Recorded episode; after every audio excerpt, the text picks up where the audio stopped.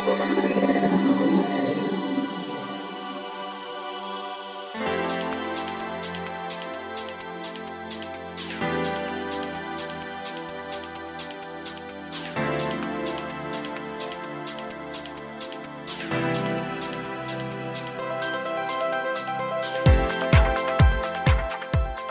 んにちはゆきです。菊間が第410回の時間がやってまいりました。今週も早川さんよろしくお願いします。よろしくお願いします。7月の15日なんですけれどもはい。やはり7月といえばこの菊間がにとって忘れてはいけない月なんですよね。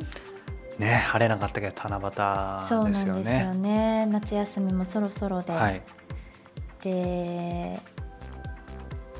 あれですよ、あれ？うん。なんでしょう？あれもう分かってるくせに早川さんそろそろお誕生日しかさあ。はい噛みましたね。はい。もうそろそろお誕生日が近づいてきているんじゃないですかありがとうございます。でも正直いやもちろん忘れないけどこれ去年も言ったかな俺ら。なんかさ昔ほど誕生日でどうこうってなくない？ないです。ないよね。ないんかある意味喜びたいしうん。なんか祝いたい祝われたいとかみたいになりたいと思うんだけど全然ないよなうんなのでこう自分の誕生日パーティーとかを主催できる感じって羨ましいです。いいよないいよな、うん早川さんもしたらいいのに。ねまあ、自分の誕生日パーティーはどうでもいい。ただなんかそれをきっかけになんかみんなで面白いことやれたらそれはそれでいいよね。そうなんうんうんうん、なかなか会えない人にもそういう機会にね、集まってなんていうのは楽しいかもしれないですよ。うんそうだね、うん。でもまあそうか。そうするともうすぐ36歳ってことですね。そっか年男36かで36ってすごい羨ましいです。なぜ？またそのなんか数字？なんか数字いろいろ好きだね、36歳は私は好きなんです。それは愛の告白ですか？36歳へのです。じゃあじゃあじゃあ0.001%ぐらい好きってことだね俺のこと、まあそうですね、はいはいはい。どんな会話か分かりません。がいいのこんな35歳の終わり方でちょっとそれは困りますね。まあでもまだあとそういう意味では1週間以上あるのーそうでですね、逆に36歳はなんかこんな大人になりたいみたいなのをうん。エンディングで聞かせてください、でもやっぱりいくつにあ言っちゃいけないのね今、はい。言いたいならいいですよ、はい今どういやぞ忘れない。うちいややっぱりいくつになってもあんまり年齢不詳がいいよね。言っちゃってますけどね。でもそれはあの早川さんがはい。それを心がけてらっしゃるからおっしゃらないか分かりませんけど、はい。年齢不詳ですよね、不詳ですか、うん、だから若くも老けても見えるってことだよね。36歳ですって言われたらああまあそうかなとも思いますし、うん。26歳ですって言われてもまあそれはないか。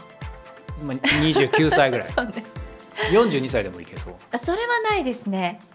早川さん確かにあんま上には見えないかもしれません。じゃあ若いけどまあまあ年齢不詳みたええいなね、えええそうか。まあねなんかよくわかんないけど多分褒めてくれてるんでもうこのこれだけで僕にとっての最高のギフトになりました引き続き頑張っていきたいと思います。えはい。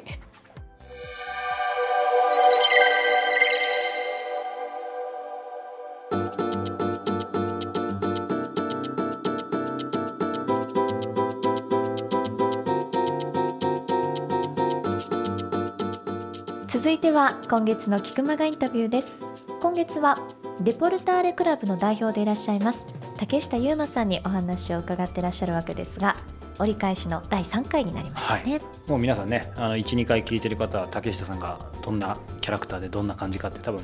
見えてきてると思うんですけど、まあ多分もう出てると思うんですけどやっぱりね竹下さん振り返って感じるのは歯に絹着せぬ合ってます？合ってますよ。えーまあ、言動物言いいい意味でですけどだからなんだろうな、まあ、まさにそういう意味ではこの菊間が出てもらっていいと思うんですけどうん。既存のこう20世紀的なテレビ番組とかだとちょっとえそこ大丈夫みたいなことだったり、うん、うん結構スレスレのことをねただもちろんあの面白おかしく当然言ってるわけじゃない。むしろ信念があって言ってらっしゃる部分もあると思うんだけどなんかそこがいや個人的にはすごく好きだなと思ってただなのでやっぱ裏表がないんだよね。いいですね、うん、いやだからやっぱり最終的には信用されるんだろうなっていうのを、なんかね、自分も起業して8年でやっぱり人間だからさ全くそうならないようにとは気をつけてるけどやっぱり人によって自分の態度を使い分けたりとかさその場その場によって自分の意見を変えてないかって言われると全く100%ブレずに変えてませんって言いたいとこだけどやっぱり多分あると思うんだよね。うん。でもその竹下さんを見てやっぱり素敵だなっていうふうに思って確かに歯に気に着せぬことを言ったらその分敵も増えるかもしれないし何かあるかもしれないけどやっぱりそこをぶれずにやっぱ信念持って貫いてるから、まあ、これだけ素晴らしいデポルターレクラブもあるし、えーそこに集まる人も本当にすごいトップランの人ばっかり集まるんだなっていうのは、うん、なんか話しながら改めて感じました、まあ、そんな視点でねまた聞いてもらえると面白いかなと思います。それでは竹下優馬さんのインタビュー第3回お楽しみくださいこれもちょっと言ったら怒られるかもしれないですけど、あまあボイヨガに、まあ、参入っていうほど大げさなことじゃないですけど、まあ、ヨガのスタジオやらせてもらうときに、まあ、ある程度そのマーケットってどういうもんかなって見てる僕のなんとなく本当に試験的なところで言うといいものだけどマーケットとして伸びないなと思ってたんですね、だからなんかやらないよなと思ったんですよね、う例えば本当にまあここに書いてある外資系エリートみたいな人がそこに入ってやるイメージないし、まあ、うちだと、ね、いろんなスポーツ選手とか、まあ、それこそ元総理経験者みたいな人も来たりしますけど、まあ、そういう人が行くイメージ全然湧かなかったし、まあまあ、僕そのヨガ界に友達とかもあんまりいないし、まあ、そもそもパーソナルトレーニングとかトレーニングの世界にもあんまりいないんですけど、まあね、多分本当にヨガ一生懸命、な一生懸命っていうか僕も一生懸命ですけどなんかなんていうんですかねもう本当にインドに行って、もうすごく勉強されて、もう生活から何からもう、ね、食べ物から、もちろん仙人みたいな人はですよね、い、ヨガにっていう人にしたら、お前ふざけんなよってなると思うんですけど、まあでも別にねその人はその人僕は僕だしすね。あの、まあ、僕みたいな人がいてもうん。いいんじゃないかなと思ってやらせてもらってるっていう感じですかね。はいあでもそれで腑に落ちました僕も結局そのヨガスタジオ通ってて辞めたのも、その海外が多いからっていうのもあったんですけどもう一つの理由が、まああのね具体名はあれですけどやっぱりそのヨガスタジオ通ってたんですけど、まあこれあのね竹下さん高城さんのメールマガに執筆されてて同じ別の執筆人のあのマクロビの工藤瑞希さんにも同じ話したことがあるんですけど、僕やっぱマクロビもヨガもある意味通じるところがあると思ってて、その信念は素晴らしいんです。結構、その肝心なそのビジネスとしてある意味やるときにサービスが全然ないがしろだったり、なんかヨガでヨガみたいな、自分がみたいな、そういうのすごい受けたんですけど、やっぱりここをね最初体験で来させてもらった時にそのヨガスタジオである前になんだろうな、まあ、やっぱり。まあ、その外資系エリートかどうかわかんないですけど、やっぱり自分を高めたいとか、何かこう伸ばしたいっていう人が気持ちよく来れる空間みたいなのをす,、すごい感じて、だその辺はそそんなに意識は多分されてないのかもしれないですけど、はい。なんかごご自身は特にそういうものを作ろうみたいな意識はないんですよ。でもヨガである前にまずその、まあ、ある意味竹下イズムなのかわかんないですけいやそんななんか大それたことじゃないんですけど、ど、うん。まあだからここのスタジオやった時のイメージっていうのは、まあ、それこそそうじゃない僕が思ってるヨガマーケットの人じゃない人たちが来れる場所というか、まあ、そういうとこ作りたいなっていうかやっぱり、まあ、僕らみたいにトレーニングの世界にいるからこそ、そういう人たちがあヨガあこのトレーナーが言ってるから大丈夫かなって言って来てくれるし、まあ、そのもちろん生理学的というかその運動学的にも、ね、あの胸骨の柔軟性が高まるとか、骨盤の可動域広がるとか、まあ、そういったようなことももちろん僕らは解説できるんで、まあ、そういう話をしながらヨガってものに徐々にいろんな人がチャレンジしてくれるといいなと思いますけどね。はいそうなんですよねだから他は結局ダメで一人でやってたけどダメでなんかふらふらふらふらなんかうつつなうちにここにたどり着いたみたいな感じですね、僕も。まあ、やっぱりヨヨガのマーケット自体が、まあ、これヨガの人聞いてたら多分怒るんですけどその要はお客様向けになってないんですよね。っていうのは、まあ、ヨガの世界って、まあ、多分うちが多分日本で一番高いんですよ金額的に。確かにで多分他はどんどん値崩れしててで1回行けるようなそのなんてドロップインみたいなこともやってて、まあ、だクラブマンシップみたいなの全然ないですよね、だからそうするといい人入ってこないですよ。うん。うんまあ、やっぱその価格が大事ですよね。そう、まあそうですね。だから、やっぱりいい人が集まるところじゃないと、いい人って集まってこないんで、だから先ほどあの早川さんにご質問いただいたのを今ちょっと答えれるかなと思ったんですけどやっぱりどうしてそういう人たちが来るかって言ったらやっぱりいい人が集まるからいい人の時にいい人が集まってくるんでなんかやからみたいなばっか集めたらやからばっかり来ますよね。それと一緒で、うん。まあ、そういう人も何パーセントか大事かもしれないけどそれがメインになっちゃいけないし、だからやっぱりある程度そのそのクラブ運営する中でどういう人たちが何パーセントぐらい来てて、っていうのは結構大事にしてるかもしれないですね。その辺はウォッチしてますいつも。確かに、はい。あすごい。納得しでうちでいうと経営者が50%ぐらいいらっしゃってるんですよ。ですね。でスポーツ選手とかいわゆるその芸能人著名人みたいな人が大体2 5 6いてあとはまあそこに属さない方、まあ、それは金融系のそれこそ外資系エリートみたいな人もそこに属すし、だからなんかなんかそうだから話話し合う人が多いんですよ、まあ、自分も経営者だからか分かんないけど、でもなんか確かに価格は普通に比べたら、まあ、高いですけど、うん。その数字だけを見たら、でも結局入ると、うん。値上げはしないでほしいんですけど、安いですよ。うん。その価値にく比べたら、うん。全然安いなと思って。そうなんですよ。だから、まあ、一見すると高いって言われるんですけど、まあ、そんなになんていうんですかねそのもちろんビジネスだから全く儲かんないわけではないですけど、そんななんかバカみたいに儲けてるビジネスじゃないんですよ。それはあの、ビジネスしてる人だったら分かるっていうわかあの向こうのジムもそうで。向こうのジムはだから月に4回1時間半のパーソナルトレーニングがまあインクルーズされてて3万6000円なんですね、まあ、消費税入れるともうちょっとしますけど、で90分要はマンツーマンでトレーナーがつくわけですよ。うんうん。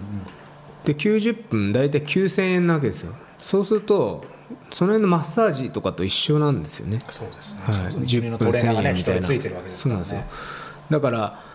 うちに来てくださって、まあ、うちのことを好きでいてくださる人はそんな高いって印象はないんですよね。僕らはまあ適正というか長く続けてもらいたいし、結局トレーニングとか、まあ、こういうヨガもそうですけどやっぱりこう生活にの一部に入れていくっていうか、はい。環境を変えないとうん。何も体も変わらないし心も変わらないのでだからその環境を変えるためにねし瞬間的にバーンとお金取って「はいさよなら」ってやってたらその人人生良くならないじゃないですか、だから僕らなるべく長くだから本当にもう、なんていうんですかねオープン当初からずっと通ってきてくださる人がほとんどっていうか、だから、まあ、あれなんですよ入会制限かかっちゃうんですよ、うんうんうんやめないから皆さん、うううそうなんですよ。そうか。あの話戻りますけど、はこの外資系エリートがすでに始めてはい。るヨガの習慣、あのもちろん皆さん読んでいただきたいんですけどせっかくなんで、はい。あの僕もいろんな、まあ、自分も本作りに関わってますし、はい。い、ろんな著者の人も知っていますけどやっぱり書きたいことが100%書けるわけじゃないっていう人も結構多かったり、あと削られちゃったりうまく言語ができなかったりとか、なんでせっかくなんでその竹下さんの中で、まあ、書きたいけど書ききれなかったこととかなんかうまく伝わったか自信ないところでもいいですし、うん。なんかここの単純な読みどころじゃなくて、なんか今の言葉だったら伝えられることとかって何かありますか？この載せきれなかったことでもいいし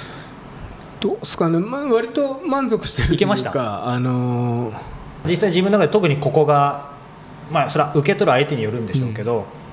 まあ、満足度高いというかこここが特に読みどころだみたいなのってあります？うんまあ、読みどころ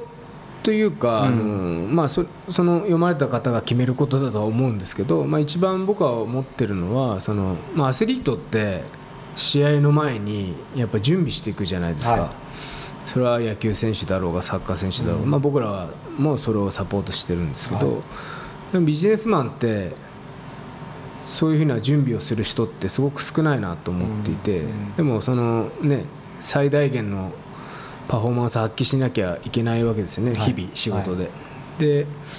その準備するのにヨガっていうのはすごく有効だと思うし、やっぱりその心も体も整えてないと、うん。もう戦えないと思うんですよね、だからあの、まあ、これから、ね、労働の人口も減っていくとかいろんなことが起きる中で、一人一人が強くなってもらわないと大変じゃないですか、うん。だから、まあ、その人たちが最大限パフォーマンスを発揮できるように、あのやっぱりコンディショニングというか、まあ、整えていくべきだなっていうのは思いますね。うん。はい。なるほどね。ももうじゃあ普段こういう本作りじゃなかったら書くのとかあんまりしないし好きじゃないとかそういう感じですか？そうまあそうですね。そんなにだからすごくね、まあ、高城さんのメールマガジンとかでも本当リードの部分ちょっと書いたのをこううちのスタッフの人がちょっと直すんですけど、なんかあそんな直しが入ってるんだ。これちょっと恥ずかしいなと思いながらまあいいやこれでってやってたりもするんですけど、はいはいなんかまあそうですね。そんなにだから僕はまあ特にヨガの本なんか出すとは思わなかったですけどね、はいそれまた人生の面白いですね,、はいそうですね。はい。あのちょっと聞きたいのが、はい。これね今回のインタビュー聞いてもですしもちろんこの本読んでですけどやっぱり実際じゃあヨガ、なんとなく食わず嫌いだったけど始めたい人とかってあると思うんですけど、実際ここに書いてある、まあ、じゃあちょこっとヨガ始めるのもいいですけど、まあ、やっぱりそこからスタジオ行きたいって思う人もいるわけです、でもちろんねあのデポルタルヨガ来ていただけるのが一番もちろんいいと思うんですけどそうは言っても制約があっていけない人もいるじゃないですか、そういう時に、まあ、さっきのジムじゃないですけど、うん。竹下さんなりそのなんだろうな自分に合うスタイルとか自分に合うヨガスタジオを見つけるコツっていうのは何かうーんどうですかね、まあ、やっぱりその人というか一番大事な人だと思いますけどね。人。そこにいる人たち、うん。まあ、それはインストラクターの人もそうだし、あのーそこで働いてる人もそうなんですけど、まあ、そこにいるお客さんですよね。会員さんとかがどういう人がいるかとか、うん。あの多分いいレストランとかってやっぱいい客客がいるんですよね。でまあ良くないレストランって言ったらあれだけど、まあ、僕も行きますけどたまに。なんかやっぱりこう何パーセントか失礼な感じもらったりするじゃないですか、うんうん。それだけでやっぱ無駄ですよね。時間 時間っていうか。まあそうですね。そういう考えもありますようね、ん。だからなるべくそのうんいい人が集まるところにいた方が、まあいいとは思いますけどね、うん。なんかだから、もしかしたら SNS とかもそうかもしれないし、やっぱりいい人たちが集まるうんうんっていうのがなんかキーワードのような気がしますね。はい。まあ、自分にとってですよ、うん。あのそれがどういう人がいい人かっていうのはその人によっても違うね、し、その空気感が合うか合わないかとかありますもんね、はい。まあそれ大事にした方がやっぱいいですよね。ね。は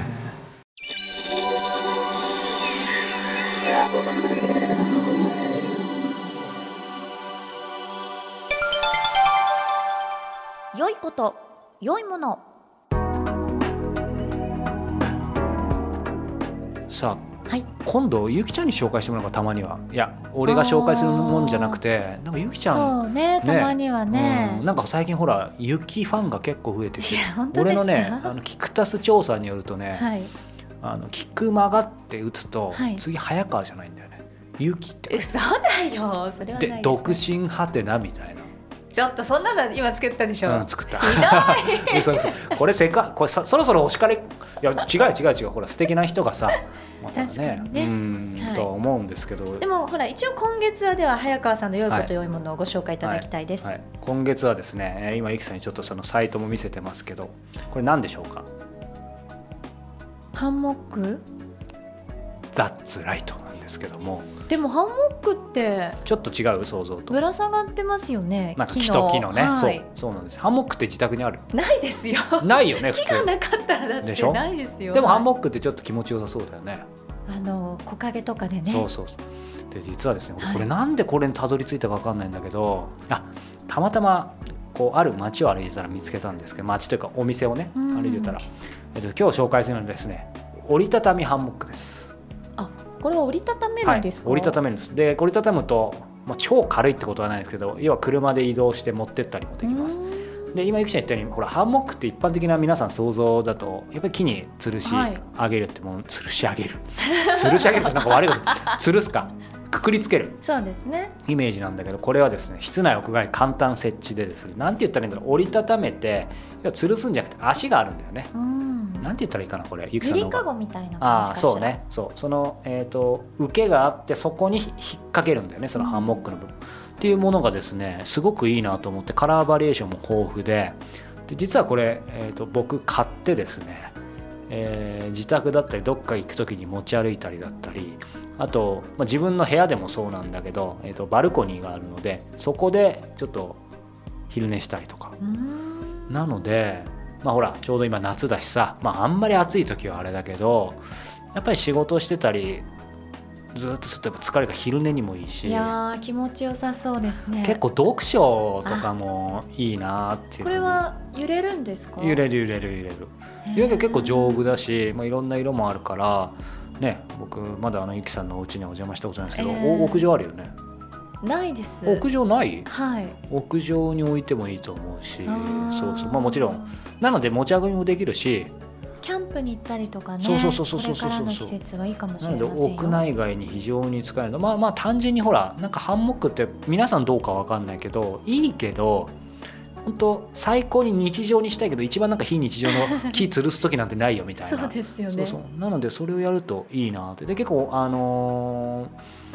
俺もさっき言ったように自分の部屋うん。とかでも意外といいからなので、まあ、今回は折りたたみハンモックっていうことでおすすめしたいなと思いましたけどなんか感じたことあります？あのーちょっとした贅沢ですよね。ハンモックとかに寝っ転がって、うん。本読んでいつの間にかうとうとしちゃってたなんそうなんそんな贅沢な時間。ほらこんな感じ今ちょっとサイト見せて折りたたんで。あそういう形で折りたたむんですね。なんかゴルフバッグみたいな感じ。そうそうそうそのゴルフバッグみたいなものにちゃんと折りたたんで普段はしまっとけると。持ち運びもあすごい。でも小さくなるんですね。そうなんですよ。で幅とか幅とか角度も全部調整できるからまあ好きなようにできるっていういろいろくつろげますんで、まあ、この辺はこれ多分そんな高くないよえー、と大体ろまあちょっとあの定価は別として大体6000円とか7000円ぐらいで買えるから。キャンプバーベキュー海水浴などにはぜひああそうね。海水浴もいいかもしれないね。夏場にはぴったりですね。室内外にぜひということでちょっとこのシーズンおすすめしたいと思いました。それではエンディングのお時間です。この番組では皆様からの質問を募集しております。キクマがトップページ入っていただきましてコンタクトボタンをクリックしてくださいそちらより皆様からの質問番組へのご意見ご感想お待ちしております。質問を採用させていただいた方には Amazon のギフト券500円分をプレゼントさせていただいております。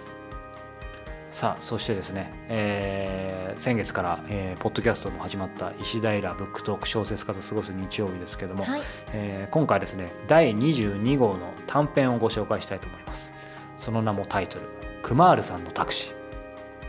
かわいいよね。クマールさん？クマールさん、えーイカラさん。タカナですか？カタカナです。イラさんこんな冒頭を始めてます、これはつい昨日実際にあったお話。もちろん細部は書いてあるしこうした会話があったわけではないけれど急いでいた僕が止めたタクシーの運転手は肌の浅黒い外国人だったのだ。ここはニューヨークじゃなく東京渋谷なんだけどね。ではではどんな風なドライブになりますか？僕とクマールさんの短い旅をお楽しみに。クマールさん。クマールさん。クマールさんクマールさん？何ですかこれ。いやたださなんか思うのがいやすごく嫉妬じゃなくて普通に羨ましいなと思うのは、はなんかその乗ったものをしかも昨日のものをさその短編にできるって素晴らしいよね。いやすごいです。だからそういうその社内の、うん。そこにご本人いらっしゃってもそれを第三者として客観的に見てるんでしょうね。いやしかも普通にその出来事書いただけじゃただのあったことじゃん、えでそれを小説にできるってすごいよな。えそんな簡単に小説って書けるんですか？って思っちゃうよね。いやなんでまあそこに羨ましいと思いつつただやっぱりあの、まあ、グローバル化じゃないけどさやっぱりやっぱりそういう視点で見てか分かんないけどここ1年で外国人の人すごい増えてるよね多いですよね。多いよ多いねです多いです。銀座とか、まあ、渋谷はもちろんだけどさ銀座とか行くと本当どこの街かって思うあ本当に平日とか特にうん多いですよね。やっぱりその中国人の人の爆買いって言われてるけどそれだけじゃなくてやっぱりそれ以外の人も増えてるよねと思います。うんなのでねなんか多分皆さんもね東京にいらっしゃってもそうじゃなくてもやっぱり多かれ少なかれそういうことを感じると思うんで、まあ、そんなことを感じつつこの短編第22号興味の方読んでみると面白いかなというふうに思っておりますはい。クマールさん。クマールさんでそこにどうしてこだわりがあるんちょっと可愛いよ。よね名前が、うん。クマールさん人形とかあったらちょっ でも私の思い描いてるクマールさんと、と、はい、早川さん。ほや川さん。これこの使いましょう。ほや川さんってちょっとない。るかなほや川さん。がはい思い描いてらっしゃるクマールさんは違うんでしょうね。なんでそんなこと言うでのなんかこう名前の響きで自分自身の頭の中に絵が浮かぶじゃないですか。はい。はい。はい。でじゃあ書き出してみたら多分全然違ったりしますよね。昔ほらあのセザールってあったよね。せめてお名前だけでもセザールってえ世代一緒でしょ？ちょっと何？違います。私知らないこれ。これすみません。セザールの CM わかる人お便りください。あのアマゾンのギフトカード500円の2枚あげます。嘘でしょ。はい、2枚あげますよこれ。物で釣ってどうするんだって。これ僕と同世代だったらわかると思うんだよな。何のしうんエアコンなんだっけな？セザール。クッキー？いや違う。なんかエアコンの CM 違うかな。まあそんな感じでクマールさんってはい。また来週もお届けしたいと思います。はい、ぜひセザール知ってる方、えーご連絡ください。どんな終わり方ですか？ということでまた来週。さようなら